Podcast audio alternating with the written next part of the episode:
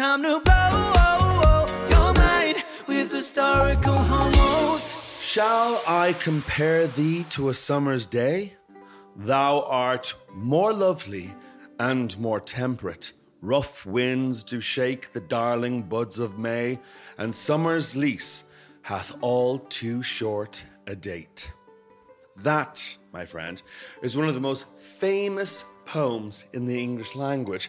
But what everybody fails to talk about is that it was most likely written for a beautiful, lithe little twink. And about a decade earlier, another great poet named Christopher Marlowe had been busy writing a similarly fagocious poem, potentially in honor of the same said twink, about a hunky ancient Greek named Leander. Here's how he introduces him His body was as straight as Circe's wand. Jove might have sipped out nectar from his hand. Even as delicious meat is to the taste, so was his neck in touching, and surpassed the white of Pelops' shoulder. I could tell ye how smooth his breast was, and how white his belly, and whose immortal fingers did imprint that heavenly path with many a curious dint that runs along his back. Some swore he was a maid in man's attire, for in his looks were all that men desire a pleasant smiling cheek, a speaking eye, a brow for love to banquet royally. And such as knew he was a man would say, Leander, thou art made for amorous play. I mean, it's gay as fuck. Wow. And I'm not even reading you the next section when Poseidon tries to fuck him underwater. Trust me, it's steamy. So, Shakespeare and Marlowe, two titans of English literature and possibly Britain's first theater gays. It's time to figure it all out. So, get your Speedos on and get in, because the water is what? Human, temperature. So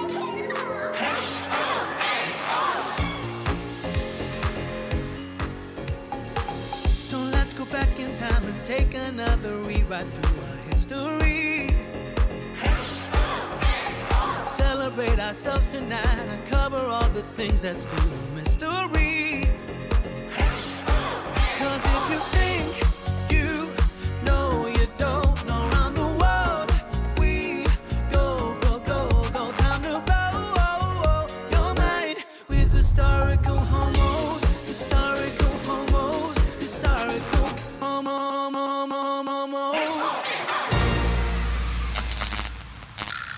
Everybody, and welcome to today's episode of Historical Homos. Je suis Donald Brophy, I do the French here, and I'm Bash, just one name, like Cher. and today we will be discussing Shakespeare and Marlowe and the queereth there lieth betwith.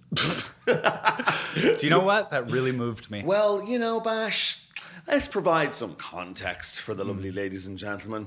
Um, what was it like to be gay with all of the Christianity and everything swirling around Western Europe at the time?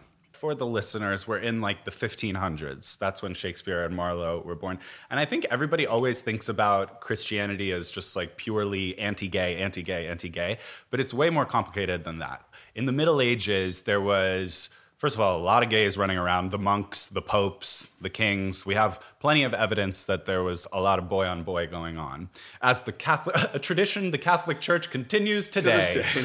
And there were also interesting ideological things that were happening. People talked about sodomy as almost something natural, right? That God had created. And how could anything natural be shameful? So there were all of these interesting debates going on. It's actually when you get to the Renaissance that everyone starts to be uptight about their butt stuff. Right. And that's because the Black Death happened. Everyone's a little bit like, oh, is God mad at us because we've been doing so much butt stuff? And so sodomy comes to be seen as a disruptive force in society. Also a waste of jizz, probably, because they had to because they had to repopulate the planet. Right. Actually, amazing point. Every sperm is from our chief economist, Donald Brophy. Chief, from the chief Catholic expert on the panel. All those queers are wasting that cum. Every sperm is sacred. I, I, it actually probably really was that. But the bigger point is that sodomy was not seen as like part of a gay identity at the time. It's more of a catch-all term, no? It's also a catch-all term. So sodomy means like bestiality. It can mean just giving someone a blowjob, wh- whatever your gender. It obviously means anal. It, it's a bigger catch-all term for sexual depravity in general, and it's also associated with you know drinking too much. It's just one of man's many vices. It's not really i- its own sort of thing yet. Gotcha. However, what we have going on, correct me if I'm wrong, on the British Isles is we essentially have this queen that's um, on the throne now. Elizabeth. Elizabeth the First. Yes. If you're, I mean, you know, Check we're looking at the visual medium version of this podcast.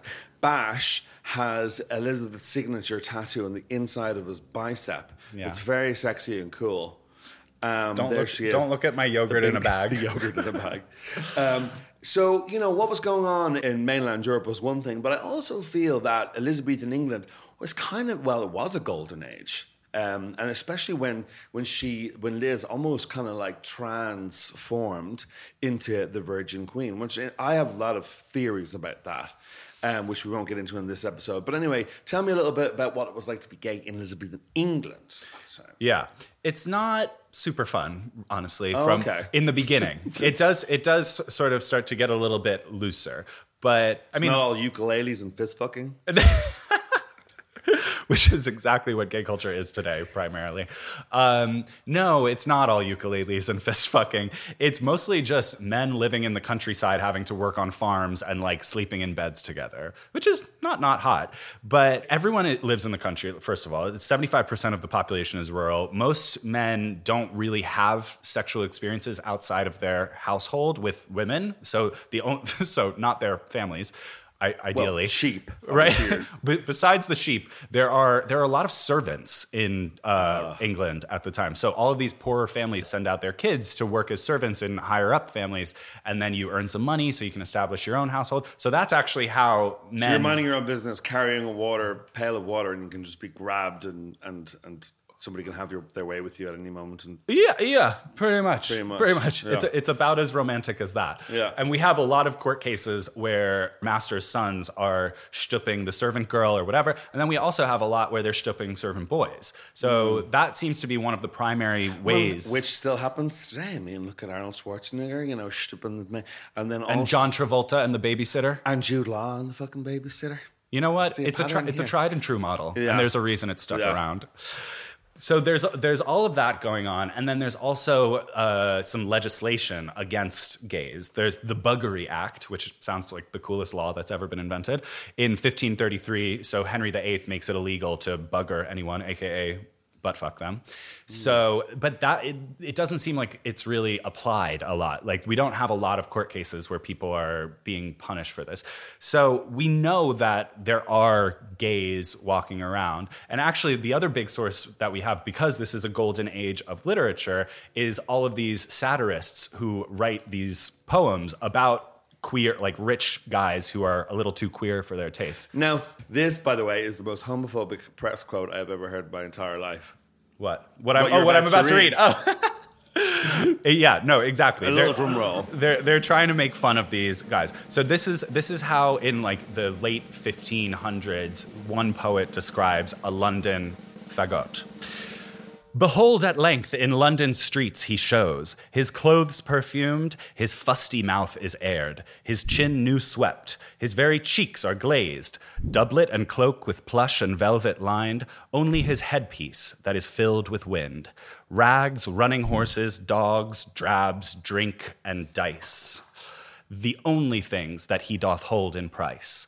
Yet more than these, naught doth him so delight, as doth his smooth chinned, plump thighed catamite. And for everyone listening, catamite basically means twink. So, Again, homophobic. Yeah, no, and we have to maybe take it with a grain of salt because the whole point is that they're trying again, like there there are no gays. It's just like people who do gay things, you Right. know? Kind of like our German producer who claims that he's straight. But it's also like when you see when you're when you're driving through, you know, like when a straight person's like just finds himself driving down, you know, uh, Santa, Ma- you know, through Boys Town and West Hollywood, and they're like, "Oh, Mary, we took the wrong turn. Oh, look that- at look at all these Catamites are who are going around. Is that, is that how you joined the community? That's how I joined the community. Yeah. So yeah, the, I mean, there is no gay identity, but there is this urban subculture that is developing around the theater, notably, where lots of queer stuff has always happened. Sodomy is involved with that. Pretty young things, you know. Um, oh, and sorcery is also something they associate queer people with because Duh. obviously we're awesome. We're all witches. So, so yeah, that's kind of like gay life in Elizabethan E- England. Which brings us to, you know, my personal favorite, who I just feel like it was really fucking hot and kind of like a gay Kurt Cobain of the mm. time. Oh, yes. Christopher fucking Marlowe. Act 1. Christopher Marlowe. Be our gay. Wait, that's not right. Christopher Give us a Marlowe. little background on the old Christopher Marlowe, will you please, Bash? Christopher Marlowe attending his own big opening when he is born in 1564 in Canterbury, which is not chic. It's like, you know, out in the provinces. Spokane. His nickname is Kit Marlowe, by the way, and I like calling him Kitty Cat, so that's how I will refer to him henceforth. He is the son of a shoemaker, but not fashion, more like a cobbler. So his par- his parents are pretty poor. Everyone in his family is apparently rowdy as fuck and like gets in trouble for drinking publicly and blaspheming and stuff. You know, kind of like your early life in Ireland. family. Yeah. And he manages to get out, get an education. He distinguishes himself early on. He's very bright. And so the bishop of Canterbury or whatever the fuck is like, hey, I'll give you a scholarship to go study at Cambridge. And he goes off to Cambridge at the age of 13. Something I never understand actually is why they all start at Cambridge when they're like 12 or 13. So maybe because they were about to die from plague when they were like 16. Yeah. Got to get it done quickly, kids. And he plans to enter the church, right? The totally heterosexual Anglican church. That's sort of a good way up for a lot of poor boys. That was established by Elizabeth's father, Henry VIII, during the Reformation. There was a break. This Famously. We're now no longer in Catholic England. We're in Yeah. Protestant England. And that's actually a big thing because Marlowe is going to become kind of a spy against the Catholics in a moment. Marlowe absolutely gets his intellectual rocks off at Cambridge. It's very formative for him. He studies Latin, Greek, all the classical poets. He starts writing his own poetry. He starts translating poetry. So, you know how people are always like, how did Shakespeare write all that shit when he didn't really have like a, a very high grade education? Like Marlowe was the opposite. Marlowe had an excellent education and so had these bi- this big frame of reference for when he started writing his plays before Shakespeare, I might add. So he gets his BA in 1584 and he decides I'm not going to become a priest. And then he gets that sort of tap on the shoulder that people in Cambridge still get from MI6 and all of that. And from Oprah. Well, who, I mean, who gave the um, the valedictorian speech? Did they have any celebrity come? Like, did Oprah come? when he came out? What? I was like, how in the fuck is Oprah being brought into that? I'm trying to just going to find a way to bring Oprah into every Oprah, single. Oprah sorry, was there in 1584. Yeah. Uh, but he's called away uh, to spy against these Catholics in France. So he actually gets like an all expenses paid trip to, although it's in like a Jesuit school or something, so it doesn't sound Because he was so fucking hot, right? And so smart and so he's cool. hot he's smart he's he's he speaks french i think already canterbury's very close to france i think that might have been a part of it um, and he's able to slip right in and he actually helps uncover a plot against elizabeth because even though this is the golden age of england like politically it's fucking dicey you know? Spain is trying to take over england with their armada. Mary queen of scots is being an absolute cunt. And Elizabeth has to figure out, you know, how to manage all of these threats from all these different sources. So Kit, Kitty Cat, goes over to France, uncovers this plot, comes back, and is kind of established as a low key spy. It's weird how all of these queer figures that we cover tend to be spies. Yeah. Something about gays and keeping secrets. Um, the plot he uncovers actually leads to Mary, Queen of Scots, getting her head cut off finally. The Babington plot, right? The Babington plot, exactly. Marlowe goes back to Cambridge, picks up his master's, and is like, I'm definitely not entering the church. And he hits London hard with his first play, Tamburlaine, which is about this, not Persian, but somewhere, you know, Middle Eastern shepherd who rises to become really powerful and like kills the king and becomes the king. It's basically the story of the Kardashians. and London absolutely loves it. It makes him really popular. He's famous pretty quickly. He writes six more plays. This is like 1587 when he gets to London. He's going to die in 1593. And in the in those intervening 6 years he writes six amazing plays. So at, at this at this time, Shakespeare's kind of like a, a kid, so he would have heard of Marlowe. Shakespeare um, was actually born in the same year as Marlowe, but he's not on quite on the scene yet. And they sort of, I think they have a little bit of overlap. But Shakespeare's first plays are like the mid 1590s, we think. So Marlowe is writing these plays. They're always they always tend to be around themes of power and anti-establishment figures trying to acquire power. So you have Tamburlaine, um, you have the massacre at Paris, which is about all of the Protestants who were killed by Catherine de Medici. Um, there's a queer figure in that, her son Henry, uh, who has all of these little gay guys around him in his court. Didn't he marry Mary, Queen of Scots, Medi- Catherine Medici's son, and died very young? Oh yes, Cath- yeah. Ma- Mary Queen of Scots married Catherine's son Francis II or something mm-hmm. like that, yeah. and then he died. He had like an aneurysm in a boat like or something. 13 or something, yeah, yeah, yeah. So sucks. Anyway. anyway, so they he's always writing about these figures who are kind of in the in the you know in very powerful positions, and And it shows a little bit of like, uh, and one of the things that we love about Marlowe so much is this kind of like rock and roll aspirational aspect to him, right? Yeah, You know, yeah, yeah. He's he's concerned with outsiders, with like figures. He writes another play called The Jew at Malta, which is about a Jewish guy trying to gain power in very corrupt Christian Malta. And then w- the one that we'll talk about later is Edward II. Oh, and Dr. Faustus, of course, which is about uh, you know trying to sell your selling your soul for all the knowledge in the world and all the you know fallen angels and that. And so there's a lot of dark, sexy stuff. He's very kind of outre in that way, and and it's a new thing in the in the theater at the time, and people absolutely love it. So Does Elizabeth go see his plays? I don't. We don't. I don't think we know, but it's it's very possible. He does write one called Dido, Queen of Carthage, uh, for the king's choir boys or something like that, who are like. So it's a private royal performance. So she probably saw that, and that one's interesting because it features Zeus dangling Ganymede on his lap in the in like the first scene. So there's like a little homo scene um, in the first thing, and it all would have been acted out by these like teenage boys. So. It's all, it's all a little dicey. But his gayest play by far is Edward II. Okay, so Edward II.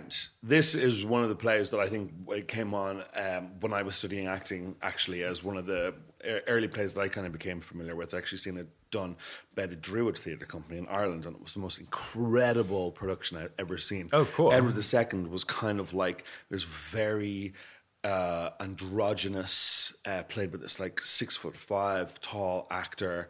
Uh, like just it was um, electrifying. I just couldn't believe it. I was like, I had to literally when I left the play, I had to Google and be like, was this re-, you know fact check is this because it was just so electrifying and so relevant. Yeah. Um. So and and also there's the Derek Jarman movie with, Right. with- Which is fabulous. Which is fabulous. Of- Such good outfits, Tilda Swinton. Tilda Slay. Swinton. So I think let's talk a little bit about Edward II. Yeah, Ed, and and it is based on a real story. So Edward II was around in like the early 1300s or something like that, and he had this very his father. Actually, he's in um, Braveheart.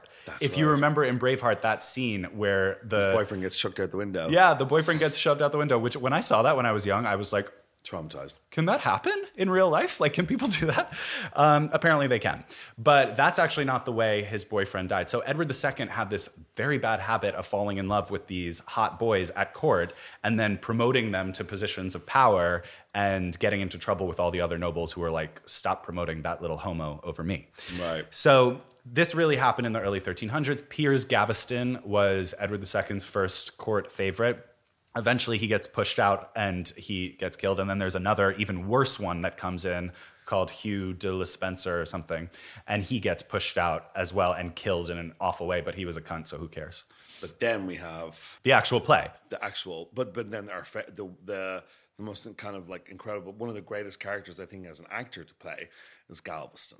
Gaveston, yeah. Yeah. Yeah, yeah, yeah. So Piers Gaveston is in in the play, he's a total scheming bitch. I mean, he's very set against Queen Isabella because Edward II had uh, a French queen who would later depose him and kill him, and and that's what happens in the play. So Piers is uh, Piers and Isabella are at each other's throats, and Piers is trying to always curry favor with Edward and distract him with all of these entertainments and dazzle him and you know put on a big gay show basically mm. so that the king is always obsessed with him. So let's read from Gaveston. Well, I love this particular speech because it's literally like Gaveston with his like glam squad. and Yeah. his, like, and his like PA. He's like walking around with his clipboard." Everybody. okay, listen up, everybody. We're gonna fucking throw a party for Edward, and that bitch Isabella's gonna be there. So listen, everyone, take notes. This is what we need. Word for word, this is a translation. Of I to must have wanton poets with pleasant wits, musicians that with touching of a string may draw the plained king which I which way I please, and in the day when we shall walk abroad, like sylvan nymphs my pages shall be clad. Sometime a lovely boy with Diane's shape, with hair that gilds the water as it glides, crowets of pearl about his naked arms, and in his sportful hands an olive tree. To hide those parts which men delight to see, shall bathe him in a spring. Such things as these best please His Majesty bitches. right? I mean, I mean, it's so it's, extra. It's fuck. It's like Simon Doonan or so. It's like Jonathan Adler being like, "All right, guys, this is what we're doing today." Um, but yeah, it, and it's it, it is actually a tragic play. You see the play, you see everyone's perspective in the play. You do sympathize with Queen Isabel because she's kind of got a rotten luck with this gay old husband, and Piers is being a dick to her. But then she joins with these other guys to conspire against Edward II and and get all of the nobles against him. So Kitty Cat is really trying to paint this sympathetic picture of this mm. figure, and it ends up being pretty terrifying for Edward because in the play, and I don't even know if this was something that happened very often on the on the Elizabethan stage, but he gets killed on stage. So he there's this really sad scene where he like is has a poker shoved up his ass, which is actually how we think the real Edward II was also killed, and it's just like shocking and horrible and grisly, and it's it's a very uh, surprising moment. What do you think Marlowe was saying with the play? Do you think he was a little self-hating? Or I don't was he just no. like, yo, this is for future generations, this is a snapshot Polaroid of what it was like to be gay. You can fall in love with somebody, but everybody around you is going to try to discourage you to do so, and ultimately you're doomed. I do think it's more about showing uh, the the tragedy of power. Do you know what I mean? Like, I don't think he's that interested in the gayness of it all. I think he's attracted to Edward as a queer figure because queerness makes him other. It But he makes him- such a point of, I mean, you know, he makes such a point of the queerness of the play, and there's not a lot of, it's not like it was like particularly like 100 plays from the time about No, that's true. That's true. It's know? like you do, you don't have you don't have to choose the gay one. Um, so there is definitely a lot of you know putting that on display. But I, I'm not sure he was trying to communicate anything to his fellow gays about it. But it's so rock and roll. I mean, If it- anything, he was trying to say, look at look at this poor figure who was murdered in this horrible way just for being gay. Exactly. And think again, you know, I don't know why, but Marlowe really reminds me of like a gay Kurt Cobain because he just Yeah. had those hooks. Like Kurt Cobain, like Nirvana were so rock and roll, and they were so like you know revered by everybody in the music industry, especially people that were really like hardcore into rock and roll. But they had those hooks, those pop hooks, like ding ding, you know. And I feel like Marlowe had the what made his, the subjects were all so dark and so crazy, but he had those pop hooks that brought the audience, got bums and seats, and made him so dangerous and and you know kind of like rock and roll. It was like you know I just love that about him. Yeah, and I think Shakespeare actually learned a, A lot a from lot. that as well. These are these are really pop. Uh, most of them we think were popular plays, so Yeah. people really gravitated towards this this content. He was a content creator, little millennial Marlowe. So with all of this religiosity swirling around, where does Marlowe stand on all that? So this is another side of Marlowe that's really dark and sexy. Like he is, by all accounts, you know, he came from that blaspheming family of drunks who was always running around getting into trouble. He also seems to have been somewhat atheist or you know, at, uh, at the very least, was questioning all of this stuff. And that actually starts to get him into trouble with people in the government because he's still Elizabeth's spy. He's still in Her Majesty's Secret Service, but he's also kind of publicly walking around making all these proclamations about how Jesus Christ was gay and with St. John the Baptist. And he has all of these blasphemous things that he loves to shock people with. So they actually start to build a bit of a case up against him. And eventually Elizabeth is like, all right, enough with this fucker. Like, let's figure out if he really is, you know, an atheist. Because even Elizabeth has her limits.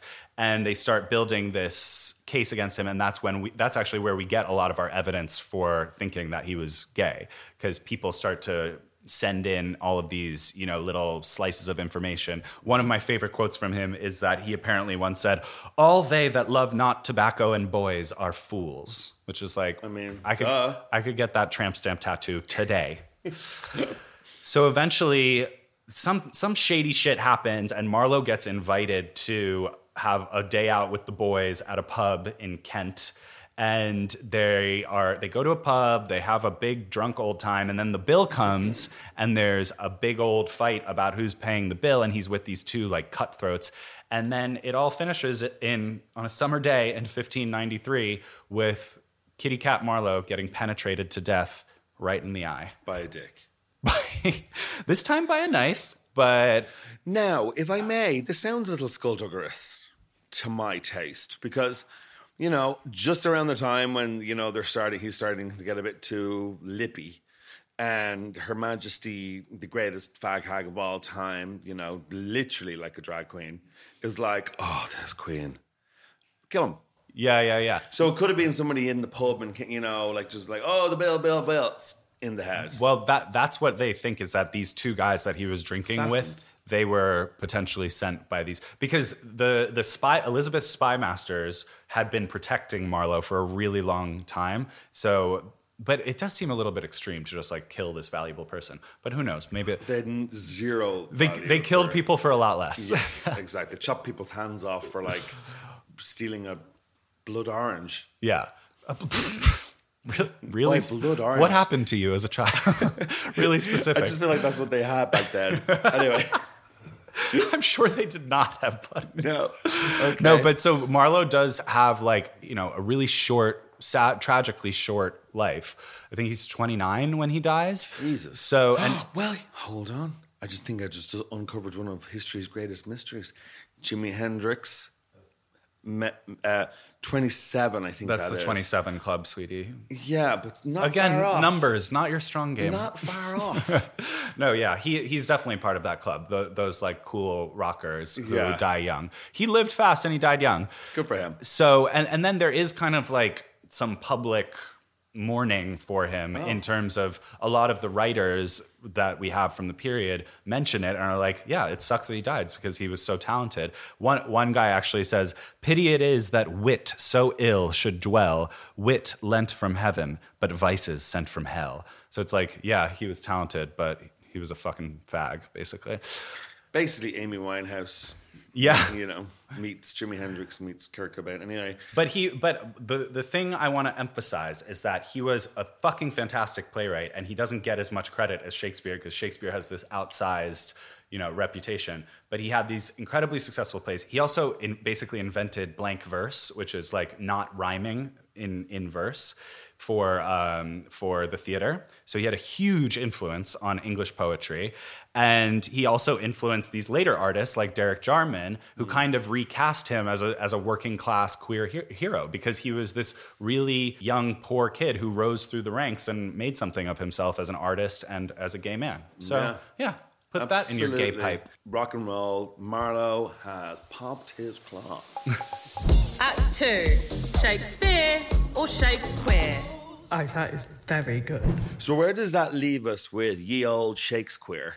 Yes. So Shakespeare, and this is such a this is such a debated issue about Shakespeare's sexuality and all of that, and it's just like I don't. Who, who even cares that much? But the important thing about this, I think, is that there's been a lot of straight washing with Shakespeare because there is some gay shit in his not in his, not only in his plays but primarily in his sonnets, right? Which were you read the beginning of one of them. The first hundred and twenty something of them are all addressed to a young man or at least most of most of that initial set are. And then there's another section of them that are addressed to a woman called the Dark Lady, and and the young man is called the Fair Youth, right? So I I don't know about you, but I never heard a peep about that in high school. Well, this to me is one of the biggest cases of straight washing in in human history. Uh, you know, because at the end of the day, Shakespeare, the Bard, is probably the most famous writer of all time.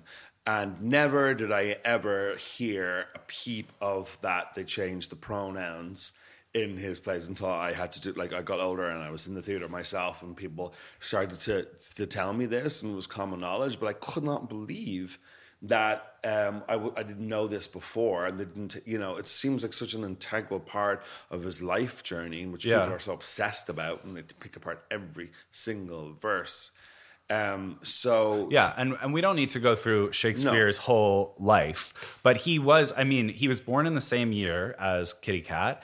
1564 he grew up he actually seems to have been from a fairly like middle class background he grew up his father was a local politician I've basically been to his house actually. I went to his house in Stratford Oh, yeah? upon Avon. It's like pretty dope pad. pretty nice Yeah, yeah, yeah. Like she was, she was like from Yeah, no, money. he didn't. Start, he didn't start from nothing by any means, and he did actually get an education. He he probably went to some grammar school or something like that.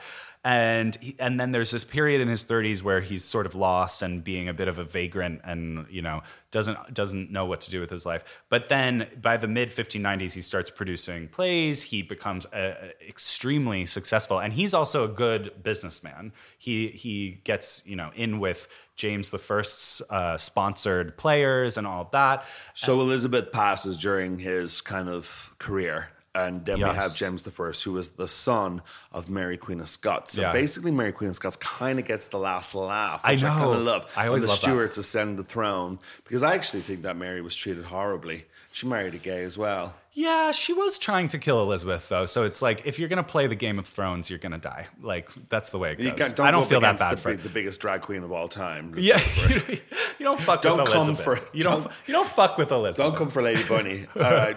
no, um, but so he he Shakespeare had a gift for making powerful friends. So he was kind of kind of like Marlowe in that way, even though Marlowe was more sort of working for them all the time. But one of the one of his friends is this young hottie named Henry Wriothesley. I can't fucking pronounce it, and I've looked it up and I can't figure it out. So it's Henry W. is what we're going to call him. But he's this gorgeous guy, Earl, the Earl of Southampton.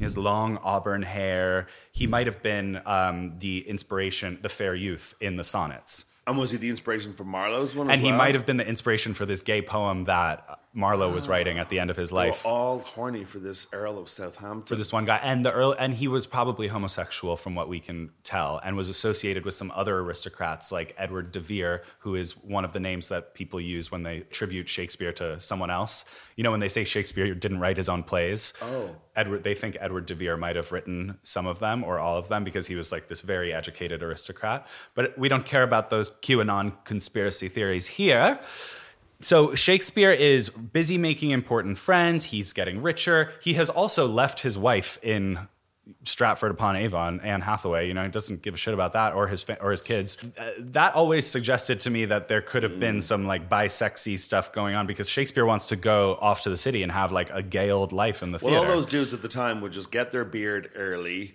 put a ring on it, set them up in a little house with a few servants, and piss off to, you know, ye old Londinia. Yeah. Which is the Roman pronunciation. Thank you. Thank you so much for that reference. but okay, so let's talk about the sonnets though, because that's Okay. the meat of this. That's the meat of our evidence. Because I think I, I don't think that Shakespeare is gay at all. I think he might have been somewhat bisexual and definitely was utilizing the trend for gay poetry that was going around at the time. And he was, and like in the theater, as in he was a, a fucking actor. He was an actor. He was an actor, yeah, not And just a all playwright. actors, they're bisexual. all actors legally all Case actors in point. Rest. Let's close up these. Let's fold up these here microphones and call it a day. But the sonnets are really interesting because the way that they get um, shaped after they're never published when uh, w- during Shakespeare's lifetime. So we can almost sort of think of them as like his private bisexual journal. You know, like he was writing them for someone and probably presented some of them to a patron of his, which might have been the Earl of Southampton. But they're they're almost personal meditations, I think, when you when you read them.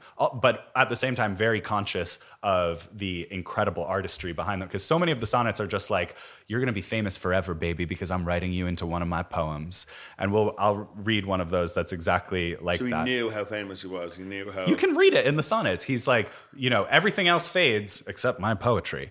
Like he says it over and over again, and in better words than that, I'll admit. Yeah, and and the other thing about the sonnets is that people compiled them in a certain order very early on.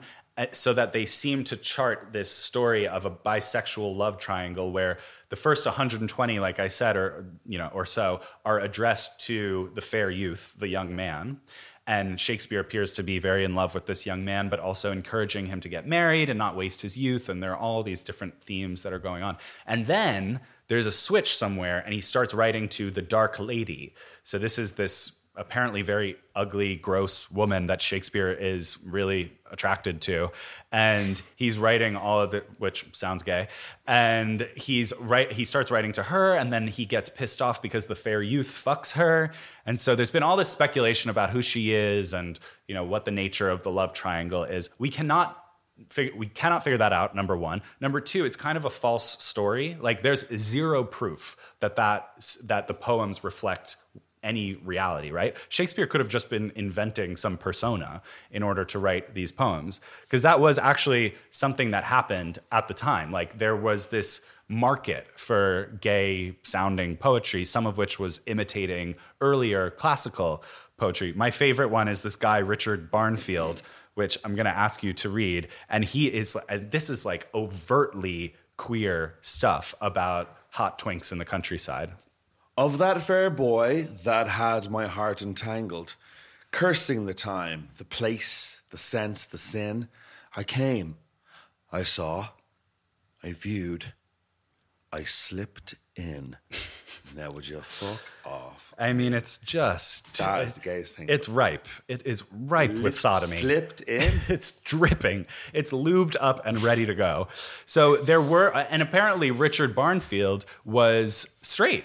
We know we have his diaries, so we we have surmised that he does he didn't really seem to be all of that queer, and he was just writing these poems because there was a market for them, and you could like you could sort of take your little gay poems and go to a little gay aristocrat and be like, hey, you want to buy these gay poems? And so people were kind of cashing in on that. So it's possible that the sonnets are kind of doing that too.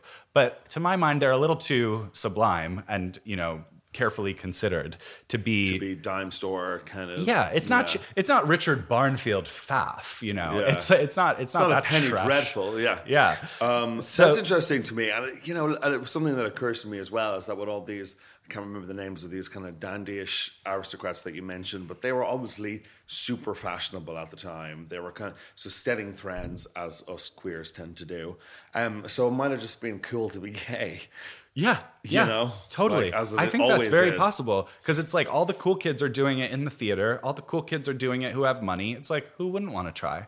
So and and then we have a lot of stuff too about these those aristocrats stooping their servant boys and all of that. Um, so it was it was fairly well known and well documented, you know, and not that any of them really got into that much trouble, of course. So the sonnets are, like we said, straight washed after Shakespeare's death because they changed the pronouns. And even, you know, later scholars are like, well, actually, guys, I'm not sure we can really get around this gay thing. Like C.S. Lewis, the guy who wrote all of the, the Narnia books, who was like a major Christian and probably no friend to the gays, I'm sure. He writes, the, the language of the sonnets is too lover-like for that of ordinary male friendship. I've found no real par- parallel to such language between friends in 16th century literature.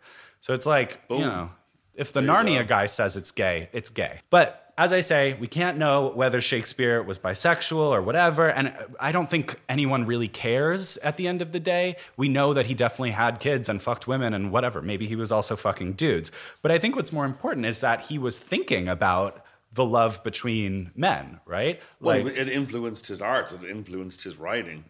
You know, which is really at the end of the day, um, you know, that's that's why anybody really gives a shit about Shakespeare. At the end, you know. Yeah, yeah, and but but I think like from a gay perspective, from like our perspective, looking back and being like, why would it matter that Shakespeare was gay? It's like someone in the 1500s was working through these issues of like an older man's love for a for a younger man, and the sonnets are not. The sonnets are not very sexy, the ones that he writes to the boy. You know, they're they're they're a little more elevated. They're a little more ethereal in in their in the, the in their spiritual love. So I'm gonna I'm gonna read a full one just to show you how queer it sounds, uh, and and this one is all about basically how the fair youth was originally created as a woman by nature, but then by the addition of one little thing, became a man, Oh.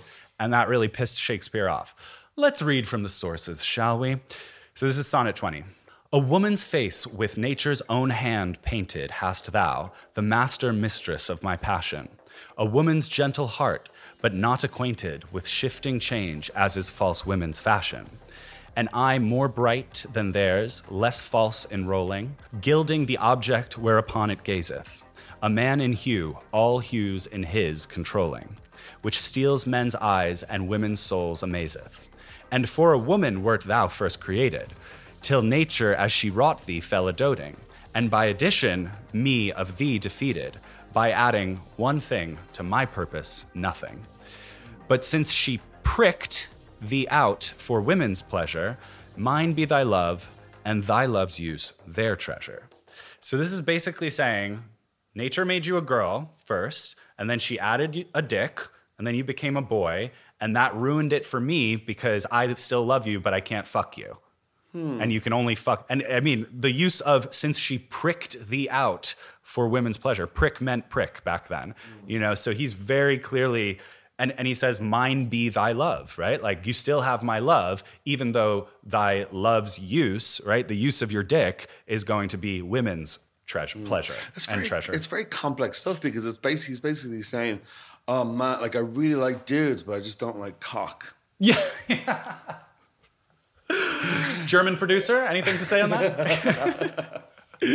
no, exactly. It's re- it's really interesting, and actually, I find all of the sonnets very difficult to understand and Which read. means, which basically means that he's kind of not really gay at all. But uh, you know, he's sen- in the he's not, sense. but I, I don't think he's gay. But I think he had a passionate love for a man. So it's like, what's the difference, really? You know, like and wasn't there like around the theaters at the time as well? Like it was, there was just just a den of iniquity. Like it was, like, all the theaters were in like red light districts. Oh, absolutely. And, and one of my favorite things is that around, I think it was around the globe, or maybe it was another theater, but there are these uh, gay brothels that are called Sodom and Little Sodom. So it's like really creative code naming there, guys. Right. So it's like they, they, they have it all out in the open, you know, in, in certain ways, even though it is still technically illegal and all of that. And there are some aristocrats who get in trouble. Actually, Francis Bacon is one of the big scandals. He's the guy who like helped invent the scientific method or something, some complicated shit that our gay little minds can't comprehend. Right. But he was a big homo, like exclusively homo, and he had a thing for Welsh servants, apparently. That's very specific. Very specific, yeah. Welsh dark-haired servants seemed to be his thing. Interesting. I could get behind it. Why was, what was wrong with the Irish at the time? We were there with the two. They're too busy killing you, probably. we were wild, raw, feral creatures from your accents. so he he does get into trouble for, but he doesn't even get sent to prison or anything like that. He doesn't get killed. Like nothing happens because the rich people can do whatever they want, as as in every era. Mm. But I think it's interesting because there is this sort of like gay panic about Shakespeare being a little bisexy. You know what I mean? Mm. And to me, it kind of it's kind of relevant to the, the current state of bisexuality in our culture, which I think people still kind of try to downplay as something too in the middle or too wishy washy or not really a, a sexuality in itself. You know, Or It's- the first stop to yeah, for Bottomville. right the, the stop on the highway to Bottomville. But uh, but especially for men, for men, it's like even when I, even when I meet a guy and he's bisexual, I'm like, I are know. you? if you're putting it in my ass, are you? but That's going to get cut. Absolutely not. but no, it's like it. I, I see it in myself. It's like you. We we have this thing about like men are such sexual creatures that if they have desire for one, they must be that, and if and it doesn't make sense for them to have desire for both. Mm. So I I see a lot of that in this, and I think even Marlowe was maybe not exclusively gay. You know, we don't really have full proof. We just know that he was super intrigued by gay figures. But I think or he could also just be like we are today, just a giant, hundred percent motherfucking gay as a goose, like gay, gay, gay, gay, gay, gay, gay, all day, you know, and then maybe just like had a little dalliance with a woman just as a bit uh, to just throw them off the scent a little bit, you know. And I'm sure they were as gay then as they fucking gay today. Yeah, who knows? The thing, Yeah. the thing about tobacco and boys is pretty incriminating. Oh, man, and he al- he has this whole um, riff where he apparently goes off on Jesus Christ and Saint John the Baptist being homos together, and he's like Saint John the Baptist was a bottom and Jesus was a top, which is like okay, good for you, I would have Jesus. thought the other way around, by the way. I know. because John the Baptist was kind of a daddy. Uh, yeah, and also Jesus is like turn the other cheek. He's like you know he's definitely getting Well, choked Jesus and spit spends on. his whole day, you know, like going around being like every, everything to everybody. When he gets home, he wants, you know, loaves and the fishes. Jesus has to give so much. He just wants to get given to eventually. Oh my God. Power bottom, Total power bottom. Total power. Oh, with that, Thank you, Jesus. Thanks, thank Jesus. Um, with that, is there any, any final thoughts now? With you know, like so, we have all the you know Shakespeare's collection of art. What have you learned? What have you learned? Because I learned a lot. What What have I learned? I've learned um, that Marlowe was kind of cooler than Shakespeare. Right? I think that's a. I think it's huge. We need to you rehabilitate know else Marlowe. as well? I'm sorry to interrupt you, but you know what else I, I, reminds me of a little bit? Is this is going to sound really pretentious, but it reminds me of the relationship between Vita Sackville West and Virginia Woolf. Uh, but Only that Marlowe and Shakespeare Mm. they weren't in a didn't know relationship. each other. Yeah, yeah. But just in terms of kind of like. Uh, Vita Sackville West was much more famous at the time. The and- difference in them. Yeah, yeah, yeah. Or just some sort of something. Kind I mean, of, Shakespeare is obviously like a genius, but I think Marlowe doesn't get his his his due. no, he know? really doesn't actually. And when you read the plays, they're also more Marlowe's plays are much more gettable and like something about me prefer maybe it's just because I'm a dumb cunt, but like I just like not having to think so hard when I'm reading a play. Yeah, it's know? interesting when you read it. When you read Marlowe's plays and you read Shakespeare's plays, you really see that Shakespeare was like show off. Yeah, yeah. He's so intricate. So Shakespeare Shakespeare is straight and annoying, and Marlowe is gay and awesome. You heard it here first. With that, that's a wrap on our latest episode of Historical Homos. um, thank you all very much for tuning in and tuning out. Um, I'm Donald Brophy. Oh, and I'm Bash. and you can follow us at historical.homos on Instagram. You can also go on our little website and you can. This is the international So symbol creepy. for website. And then you can um, follow us there as well. And you should like this podcast. You should share it. You should subscribe to it. You should get off your ass and do some work, like Kim Kardashian says. Five star reviews only. This is considered work, listening to our podcast.